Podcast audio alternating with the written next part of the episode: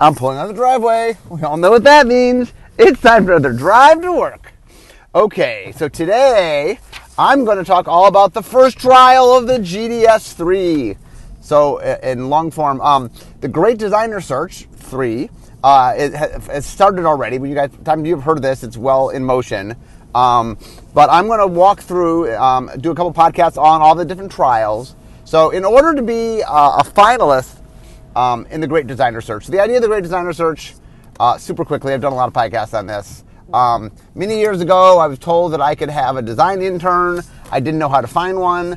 And then I came up with the idea of like a reality show to find one so that I could find somebody out there that had good design skills. Um, GDS won. Uh, Alexis Janson won it. Ken Nagle came in second. Graeme Hopkins came in third. Mark Globus came in fourth. All of them ended up getting hired by Wizards. Um, then we did a second GDS, won by Ethan Fleischer, second Shawn Main, third um, was uh, Scott Van Essen.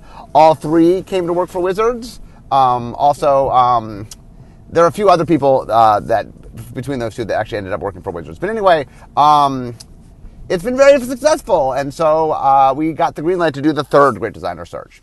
So we have to we have to narrow down the field because a lot of people would like to like to have a job in R and D, but we only actually have room for eight people in, in the final competition. Um, so what we have to do is there's three trials that people have to take to, to end up as one of one of the eight finalists. So trial number one we're talking about today, it's an essay test. Um, basically what happens is there's 10 essay questions. You have to answer each question from with 250 to 350 words, so an average of 300 words. So on average, you are writing 3,000 words.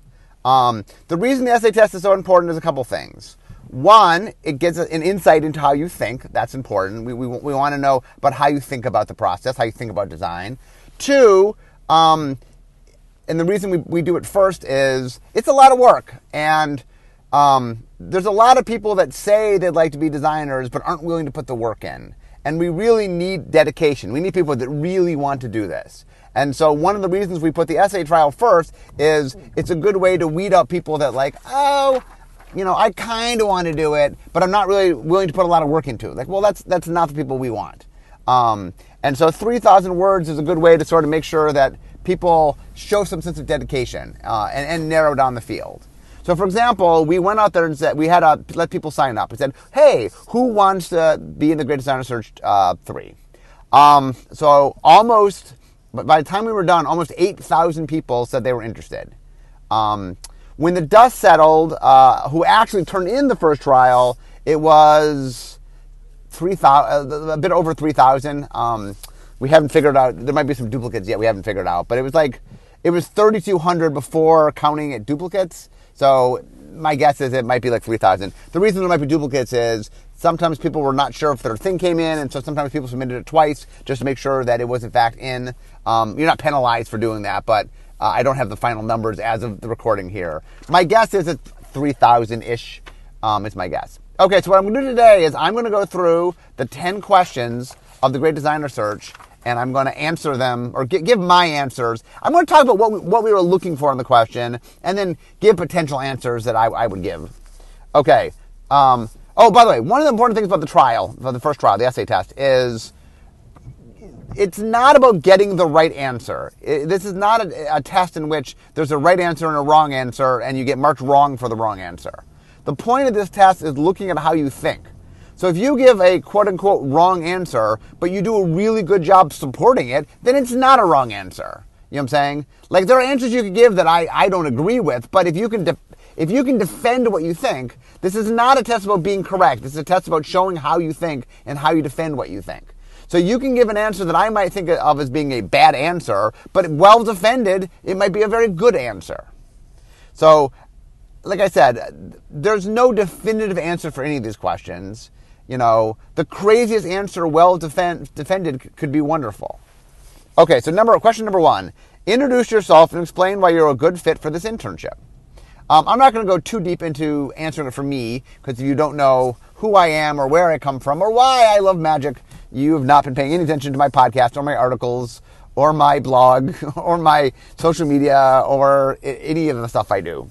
Um, I will say the biggest trap that people fall into on this question is that they explain why they want to work for us, not why we want them to work for us. Meaning, they explain why the job would be beneficial for them, not why they would be beneficial for the job. Uh, and this is true, by the way, of any job interview. I've, I've talked about this before, but it, it's really important to explain why they want you, why you would be good for them, why having you would make their life as the, the your employers better. Okay, so we're gonna skip over that one just because um, there's not. I mean, like I said, I if I wanted to sell myself, uh, you should hire me for magic because I've been doing it for 22 years. Okay, number two, an evergreen mechanic is a keyword mechanic that shows up in almost every set. If you had to make an existing keyword mechanic evergreen, which one you would choose and why? So the interesting question here is saying, take something that's not an evergreen mechanic and introduce it to being evergreen. What would you do? Um, so there's a bunch of different ways to go on this one. Um, so one of the areas, if you if you sort of know the needs of R&D, one of the biggest ones we've been having problems with is there's not a real clean blue black um, keyword. We recently have put black secondary um, in in Flash to let blue black have a little bit of overlap. Um, the problem there is that Flash doesn't work in a lot of situations. Um, a lot of times the ability you're putting on things, it Flash just isn't, uh, it doesn't tend to work. So when you're making cycles, eh, Flash isn't always going to help you there. Um, so one of the things you could do is look around for a black blue, a mechanic that would have fit for black blue. Um, and there's a bunch of ones that are out there. There's nothing great. Obviously, we haven't done that yet, so there's no perfect fit. Um, you know, Skulk was an attempt to do that. I, people might say, "Oh, bring Skulk back," but Skulk doesn't have a lot of design space. Um, Another thing you could do is maybe there's some functionality, like the uh, the thing, for example, that I, I'd be tempted to answer this question is something that gives you general card flow. Because one of the things we always are trying to do is get more card flow And Now we brought Scry, and Scry is now evergreen where it wasn't before, and that's one of the ways to help with card flow. Um, but there are a few other mechanics that are pretty generally useful. The key to me to an evergreen mechanic um, is that you want something that has a lot of design space and that fixes a problem that you tend to have time and time again. Um, that's why I tend to go to card flow. So I think one of the things I might say is cycling. Um, cycling, I think, is a pretty good mechanic. It goes in any card type. It has a lot of flexibility, and mostly what cycling does is just help sets with synergy because it just gets you closer to getting the thing you want. Um, I think cycling is a pretty good mechanic. Um, anyway, that's the key to this question. The key to this question is finding something that is um, flexible and has a has a lot of design space to it, so that it really would be a tool to help. That's what we were looking for. Is here's the thing that everyday magic could use. Here's the good thing you did that did that. You know, and make the I, I could see someone trying to make the argument for flashback or make the argument for kicker. Um, you know, you want to pick something that is successful and broad. Um, um, like the, the, argument for kicker is, look, a lot of the stuff you do is kicker. Maybe you just want to make kicker an available thing, so you you have means to spend extra mana because kicker's all about giving you things in the late game to spend extra mana. Um, maybe flashback's the kind of thing you're like, oh, there's a lot of utility there, it gives a lot of depth of play. Maybe you want to bring that in and not do it in a large amount and not do it at common, but something you would do just to give a little bit of extra space to sets, for example, give a little extra depth without having to add too much into it. Okay, question number three. If you had to remove evergreen status from a keyword that is currently evergreen, which one would you remove and why? Okay, the obvious one for this one is hexproof. Hexproof's caused us a lot of problems, and we've been constantly looking for a replacement for hexproof. Um, hexproof does do some good. Um, I'm not sure necessarily I would get rid of hexproof, although if I could find a replacement for hexproof, I feel like hexproof is doing something important. Um, we might be able to find a hexproof alternate and then use that and make that evergreen. Um, the actual trouble child that we've been having recently, by the way, if you pay attention, is prowess. Well, we like prowess a lot, and it's a lot of fun, and the gameplay is great, and it's a red-blue overlap, which is something we needed. Um, prowess is proving to be problematic in a couple different ways. One is it's the only evergreen mechanic that uh, stacks, meaning having prowess twice um, is better than just having it once. And so when we have things that grant abilities and stuff, the, the fact that prowess can stack means it's hard to put in things where you're granting abilities. Um, and it's one of the things we've discovered is there's just a lot of different set designs that it, it, it, it gets kind of weird with. Um, and so when you're messing in different space with things, it's the kind of mechanic. If you guys will notice that there's been a bunch of sets in the last couple years where we just didn't use prowess. You know that prowess is just it, prowess is almost acting like a deciduous mechanic rather than an evergreen mechanic, and that we're using it, but we're not using it every set. Um, and the fact that we keep running into problems with it, um, it's not really a design space issue, although there is a complexity issue, which is um, we've been trying to be careful about how many non-static creatures at common change their stats. Uh, and so it's been kind of making us not do a lot of prowess at common because there's not a lot of even stat prowess. There's not a lot of combinations that work so great. So anyway, prowess is the one that I I think right now is cause, actually causing us the most problems. Um, hexproof is defensible. Uh, now the other mechanics, you can pick any evergreen mechanic you want. Maybe you think Scry isn't worth it, or maybe you think that uh, um, you know uh, first strike you could defend, and that first strike uh, is a little more defensive than we like. Uh, you know, trample is a little more complicated. It's a, it's a little more of a complex mechanic. Um, you could pick uh, vigilance for it's it, it, it's hard to understand what it does, and so its its flavor is not so great. I mean, you can pick whatever you want. The, the key is trying to pick something and then figure out why. Um, in this question, the key is explaining why the evergreen mechanic as is is failing in some way, and then talk about why you know why removing it might make sense. Like where's the failure? So number four, you're going to teach magic to a stranger. What strategy do you have for the best possible outcome? Okay, now th- this is a multi-level question here. First off, as a stranger, first thing you want to do is you want to take deck, deck building out of the equation. Deck building is hard, so you want to build some decks. Uh, the reason I would build more than just one or two decks is you want the person who's playing to be invested. So I would want them to have some option because you want them to be excited about what they're doing.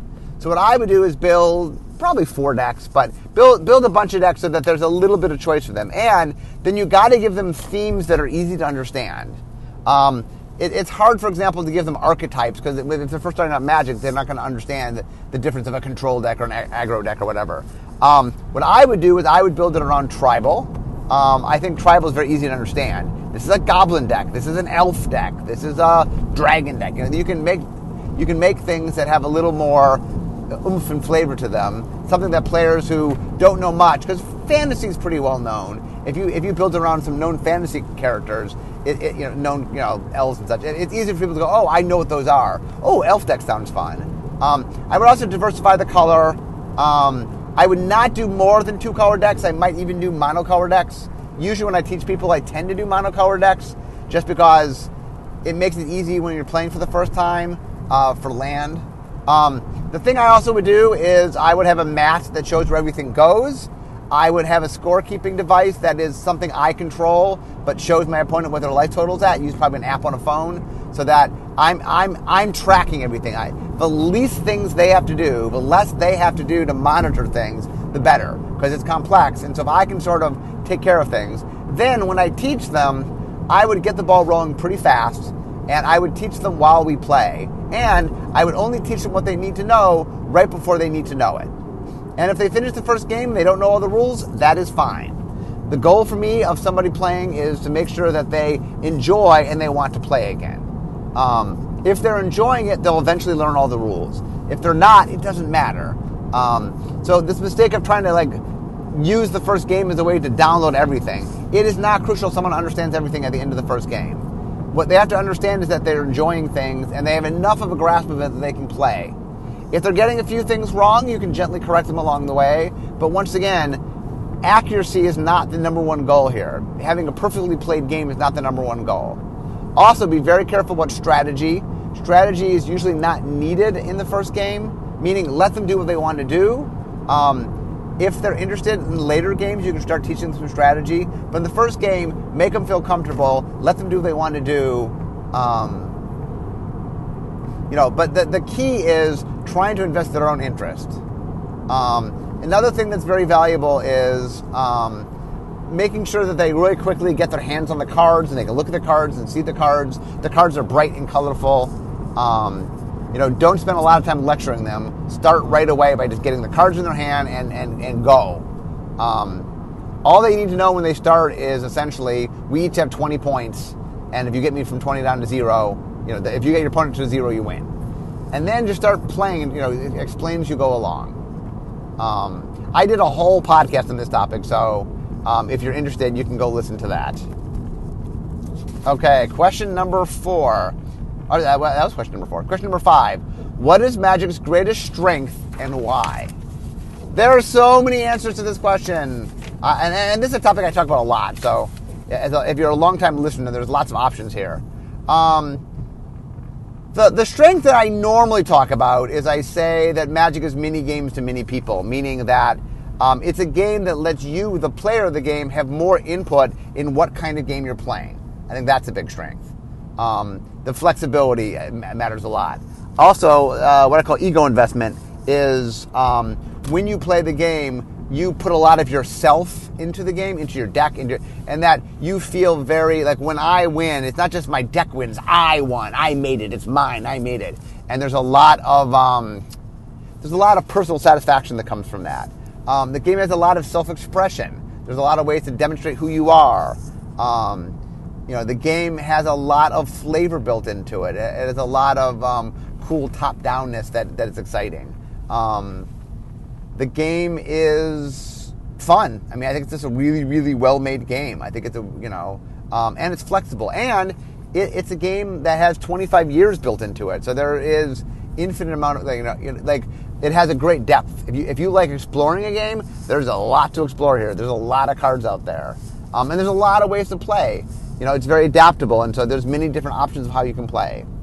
Um, the answer is funny. The answer that I, I, gave in my article on this is so I was at GDC uh, in 2015 and 2016.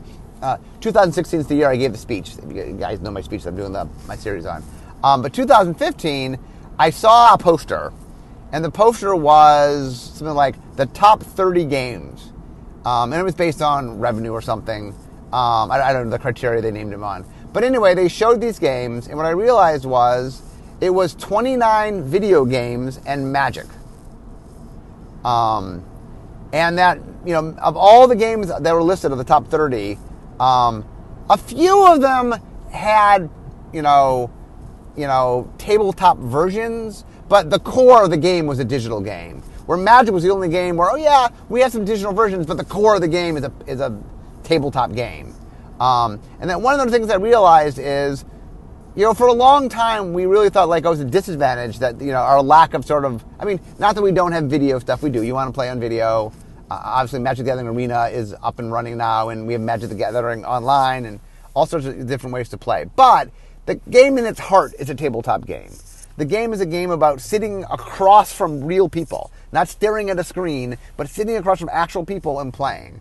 And I, have come to realize that this has actually become a big advantage for us in that there's a lot of trading cards nowadays, but not on paper. Um, you know, most of the trading cards these days are digital trading card games, and there's a lot of them.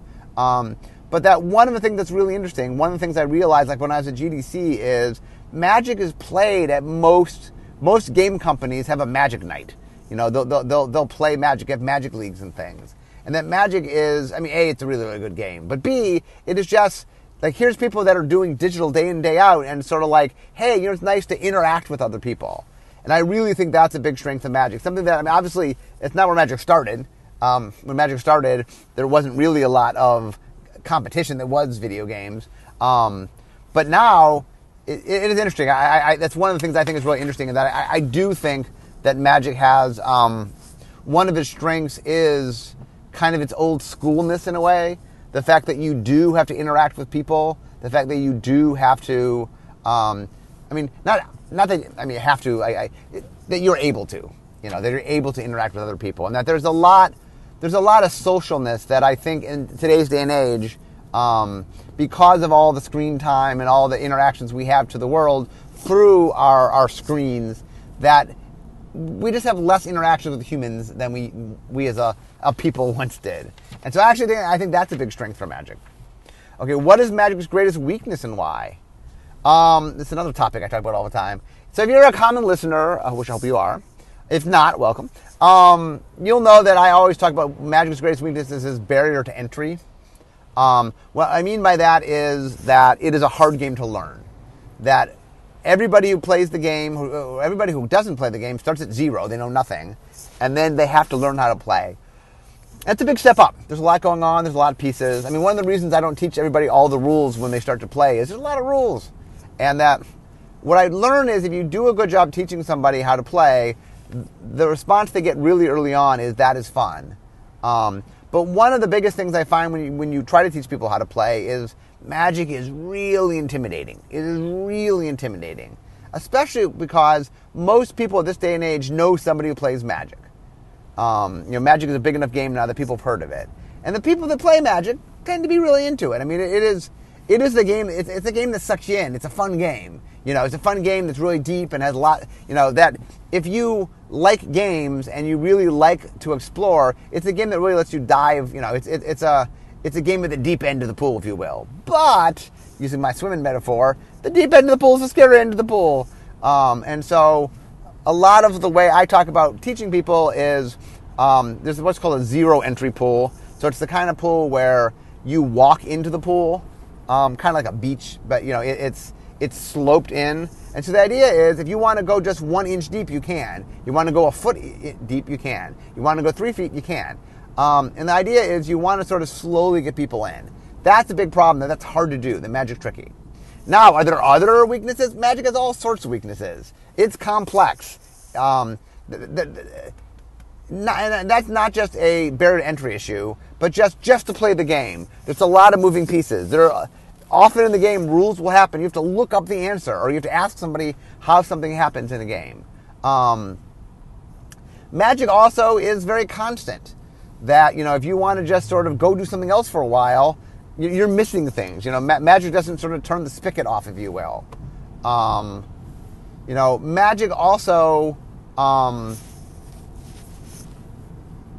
it I mean, one of the things I like to say is that your your weaknesses, your greatest weakness is your greatest strength pushed too far. Magic is deep, awesome, but it is intimidating. You know, magic is complex and, and strategic. Oh, but it's hard to learn. You know, um, and even if you take, for example, the magic is requires human interaction. Um, you know, the, the, the, game has a lot of um, human foibles to it that in some ways there's also a downside to that. You know, that one of the nice things about video games is it tracks information for you. Magic doesn't do that. You got to track the information. You know, and that there's a lot of um, we try so hard to be very intuitive that you know we, we want the game to have a very sort of human-like quality to it, and sometimes you know humans can be inconsistent.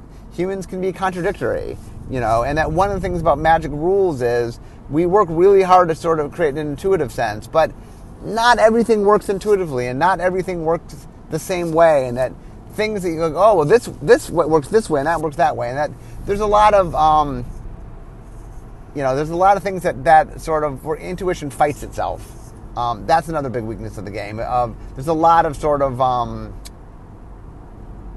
like in trying to sort of make magic the organic thing it is, and then one of its strengths is that it is this organic thing that sort of keeps evolving itself, which is cool.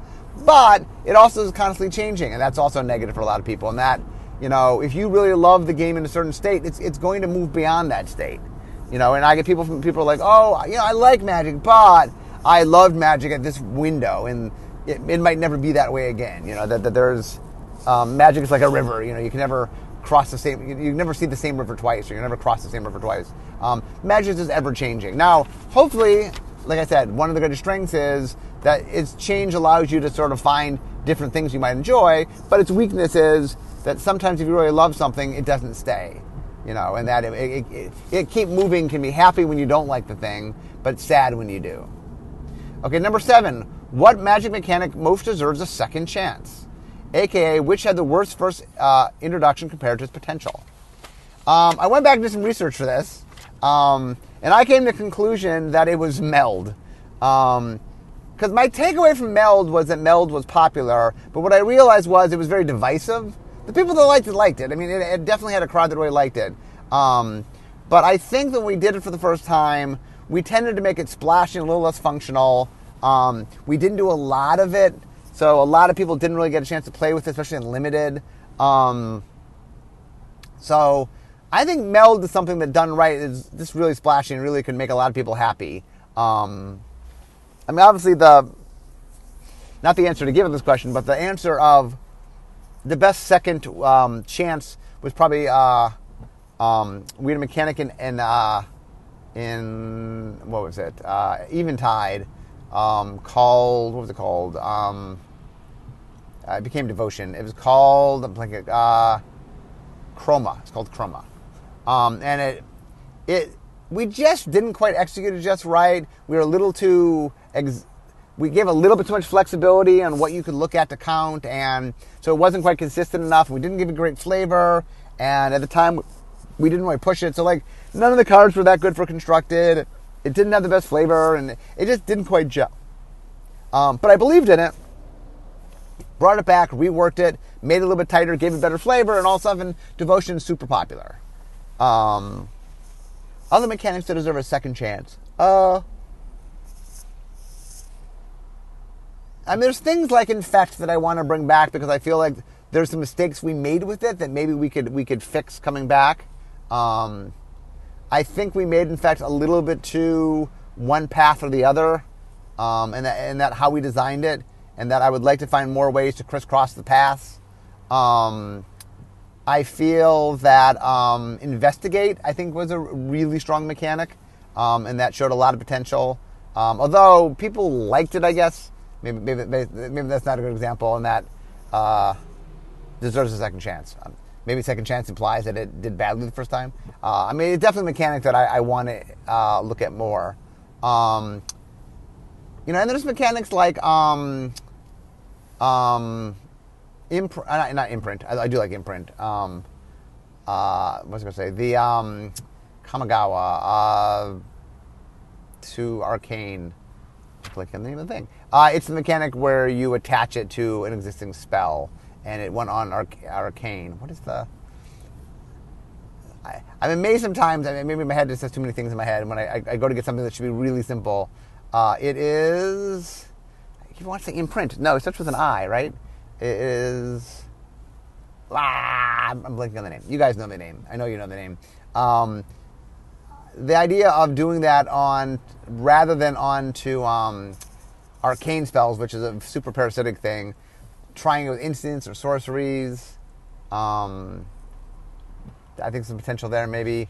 Um, anyway, there's there's a lot of things that I think we could go back and look at. Um, I mean, there are truly some flops that I wouldn't revisit, but there are a lot of things that like was doing something interesting um, that didn't quite take off, but you know, I, I liked.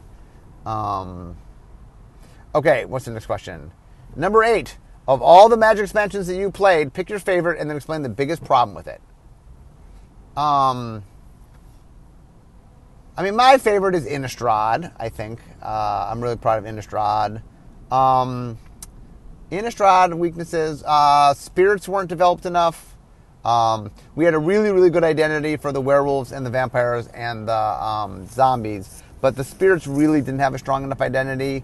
Um, I also would have liked the humans to have a slightly stronger identity, and um, I think we bled humans a little too much in the other colors um, to, from, from a focal point standpoint, although uh, some of that we needed to do.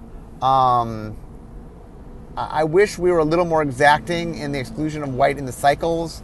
I didn't explain that well enough to Erik, and so uh, that flavor didn't quite come through. Uh, the idea of the humans against the monsters as a conflict, I wish it was was brought up a little bit more. Um, I would have liked to do a little bit more with curses in the time. I mean, we've come back to do more with curses, but I, I think curses could have done a little more within that set. Um, those are the major things. I mean, like I said, I I think Innistrad's a really, really strong set. But like, like then, the, the idea of this question, by the way, is, oh, I didn't really. Let's say, I was talking about what we are looking for each question real quickly. Um, so number one was all about understanding who you are. Number two was number two and number three were about you understanding what evergreen mechanics are and their function and what they're doing. And we were trying to get a sense of do you understand why we make things evergreen or not. Um, number four was talking about do you understand uh, the new player experience. Number five and six was to get inside your mindset of do you understand sort of what makes magic tick, you know, and where where lie strengths and weaknesses. Um, number seven is sort of your knowledge of mechanics and, and your eye on mechanics and eye on potential. Um, number eight, uh, so number eight and nine is looking at your magic history a little bit and then understanding sort of set analysis. Um, okay, so my favorite set was Innistrad. My least favorite set. Um, the funny thing is, I will often I often call Homelands the worst design set, which I think it is. Um, but if I if I account for time, meaning if like the one thing I'll, I'll give home uh, uh Homelands a little bit of a, a bye on is it was made at a time where we didn't know a lot. Yeah, yeah, yeah. There's a lot of problems with it, but at least to you know the designer's credit, they were kind of designing in, in a vacuum. You know, the game had just come out. The only thing they had to look at was alpha. You know, and in fact, they didn't even see the other games that came out before their game. So they, they really, really were designing in a vacuum. Where there are other games later on that, that, that had, knew a lot more. So the one I as I think my least favorite set is actually Prophecy. Um, I think Prophecy, the other reason is I, on my list of my least favorite is I felt like it tried to do something and then did it, did just did it wrong. That it was trying to make a little more analytical set, but it, it just made it so unfun. Um, and but so what? What about Prophecy do I like? I actually think there's a lot of fun things in Prophecy. I think the prophecies. I think the goal. Um, so William Jockusch was the lead designer. I think William's goal was a noble goal. I think that he just didn't accomplish his goal in a way that was fun for the majority of the players. Um, and that is a big, big strike against a set in which it's just not fun to play. Um, like his main mechanic, Rhystic, it's like I get to do something cheaper than normal, but my opponent can pay two to stop me. And it's like people don't like counter spells. So your main mechanic is it comes with a counter spell. Just seems not really, not a not a top notch mechanic. Um, I do like the idea of resource management. Like, for example, I think sacrificing lands in small amounts is interesting. I think in the volume he was doing in Prophecy is just way too much. But I think a little bit of that is interesting for some late game choices. Um, there are a lot of fun cycles in that block. I like the avatars. I like the winds. Um, there is um, uh, there's a couple other cycles. I, I, mentioned my article a couple other cycles. Um, you know, there's some interesting. Oh, there's one where you discard two cards. Uh, it's alt casting cost, you discard two, I think, basic lands, to, or either two cards or two basic lands. Um, that cycle's interesting. Um, you know, there's, there's a, a, bunch of interesting cycles in the set. Like, I, I kind of feel that if you shaved away um, the, the, mechanics in general, um, you know, I, I, I'm not a big fan of um, you can counterspell me mechanic uh, Rhystic, or the, the sack lands is done at way too high a volume. But if you pull down some of these themes, put in some more positive themes, I think this could have been an element of the set. What I, I think, in retrospect, what I would have recommended, uh, I was not head designer at the time, what I would have recommended to William is to make this aspect, this sort of spiky, sort of check your resources aspect, to be something you can opt into, but not something you're forced into. Because I believe there's players that really do enjoy that kind of thing. I just think that the majority of players aren't. And so to force all the players to get in this mindset that really is a minority opinion um, is is problematic. You know, I, I think it it, uh, it it definitely causes a lot of issues, and it's something you got to be conscious of. Okay. Um, Oh, oh, okay. So the, my advice on this one was uh, both your favorite and least favorite is I don't care what you pick. Um, you don't even need to honestly pick your favorite or your least favorite. I just want you to pick something. What I wanted you to do is pick a, mecha- uh, a set you liked and see the negative in it, and then pick a set you didn't like and see the positive in it. I actually asked a similar question. If you'll notice, by the way, the um, the all three GDSs have started with the essay test, and all the questions are not that far apart from each other. They are asking very similar things, um, slightly different, making you you know like I think in GDS two I was like, oh, you have to remove you know move an ability in a color, or you know, like I I always am doing things where I'm sort of like, do you understand color pie? Do you understand sort of you know the different aspects of things? So I'm always looking at different different elements here.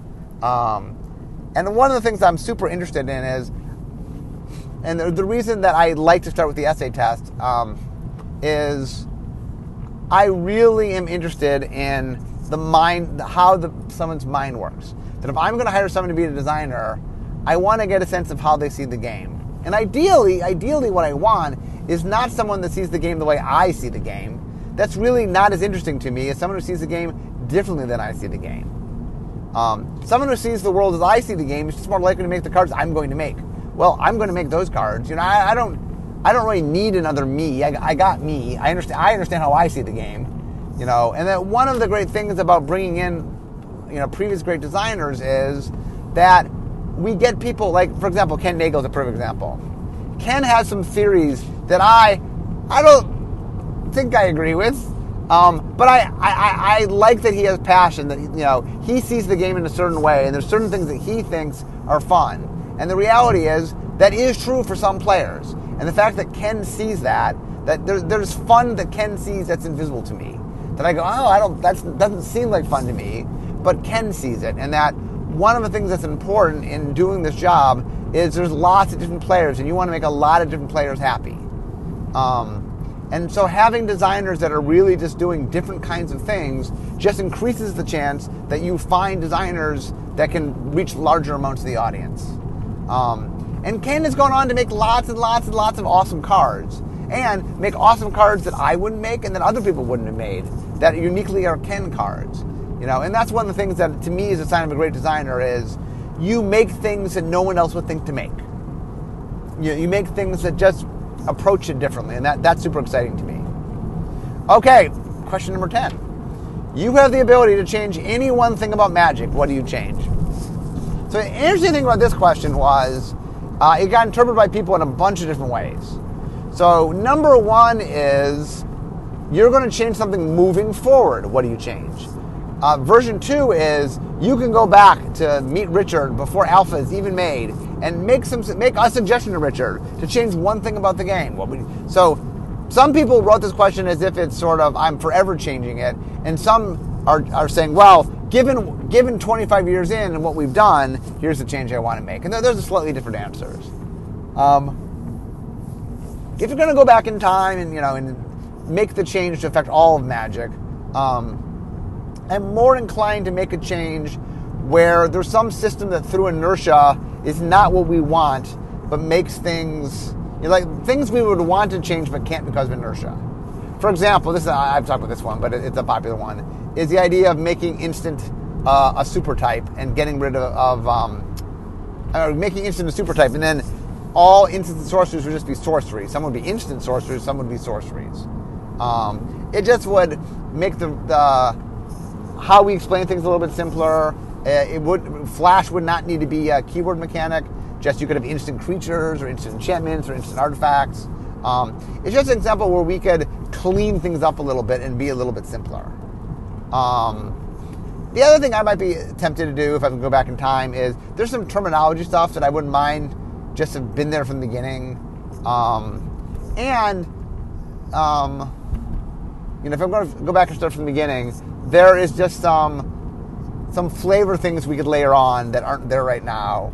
Um, I, I, just would have, I mean, like, for example, I would love to start from scratch on creature types and say, okay, let's really think about what the best way to do creature types is. So I'm not convinced what we have now is 100% the way I would do it.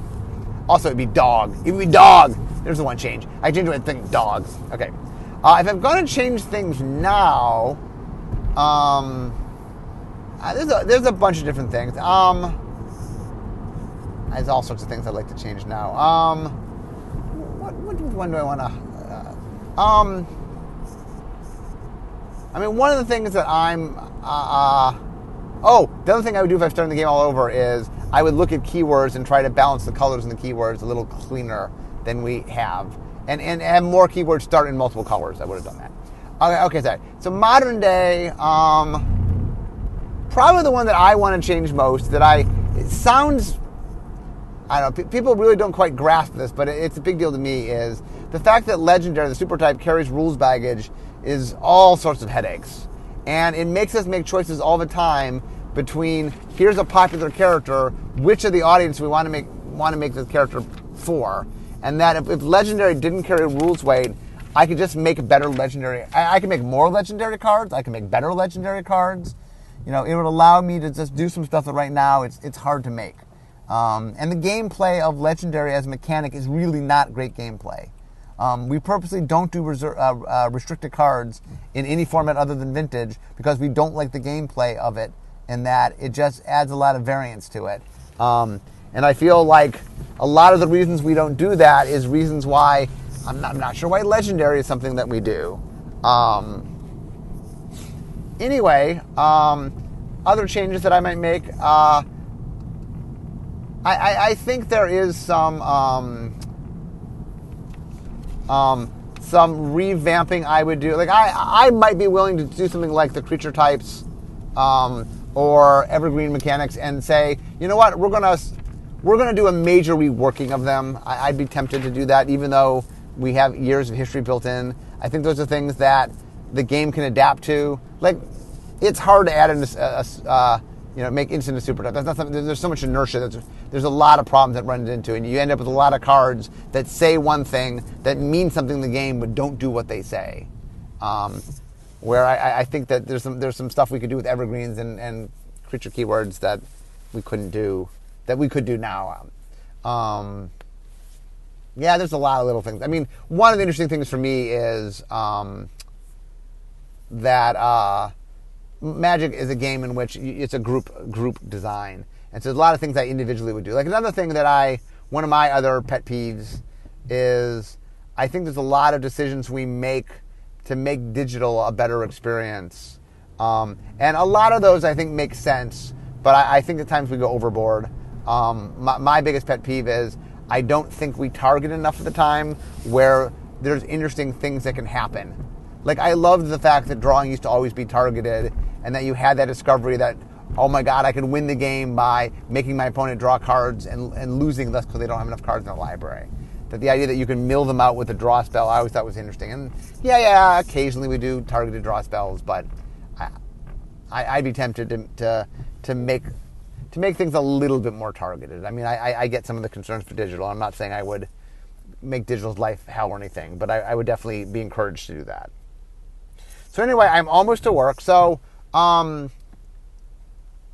like I said, I got a lot of people. Um, I, by the way, it's early enough that I have not, you know, I, I, I, I, I will once I've read the essays. Um, I might do a podcast later on talking about sort of where people went in the essays. Um, this is is I'm still we're still in the thick of. I mean, I, uh, I, for example, I spent all yesterday finishing the test, um, the, the the second test, the trial two um, the multiple choice test. And uh, so I, I, I, haven't quite got to uh, do all the trials just yet. Um, but anyway, um, I, uh, I was excited. I was happy so many people turned in trial one. Um, and once again, this is uh, because I'm recording this, you know, sort of as it's happening. I have no idea. Trial two hasn't happened yet, so I have no idea what's going to happen there. I know a lot of people are taking it. Um, so I'm going to be doing a podcast on Trial 2, uh, probably more than one just because there's 75 questions on Trial 2. Um, and I will be doing one on Trial 3. I've been running through all the trials. Um, so anyway, I hope uh, you guys enjoyed today's podcast. And um, there, there are, I, I, the reason that I, I really love the essay questions, I love going deep on magic and thinking deep on magic. And obviously, if you guys are regular listeners of my podcast, I do that on this podcast all the time. So it's neat to get others to think about the game in ways that I think about the game. So it's sort of fun to get other to get other people to sort of think about where they would go and how they think and how they see the game. And that one of the things I hope is I want to make sure that the trials are fun for people. Even look, only eight people are going to make the show, and so I want to make sure the experience of trying out itself is a fun experience. And while I know it was a lot of work, um, I've got a lot of people who took the first trial that were like, wow, this was a lot of fun. You know, yeah, it, it, made me do a lot of thinking and writing, but it was really interesting and neat things to do. So hopefully the people that took the first trial enjoyed the first trial. Uh, I'm trying to make all the, all the trials enjoyable. Uh, I worked really hard to try to make sure we had questions that were interesting questions. So anyway, I hope you guys enjoyed it. Uh, and like I said, I'll be doing future podcasts on trial two and trial three. But I am now at work. So we all know what that means. It means this is the end of my drive to work. So instead of talking magic, it's time for me to be making magic. I'll see you guys next time.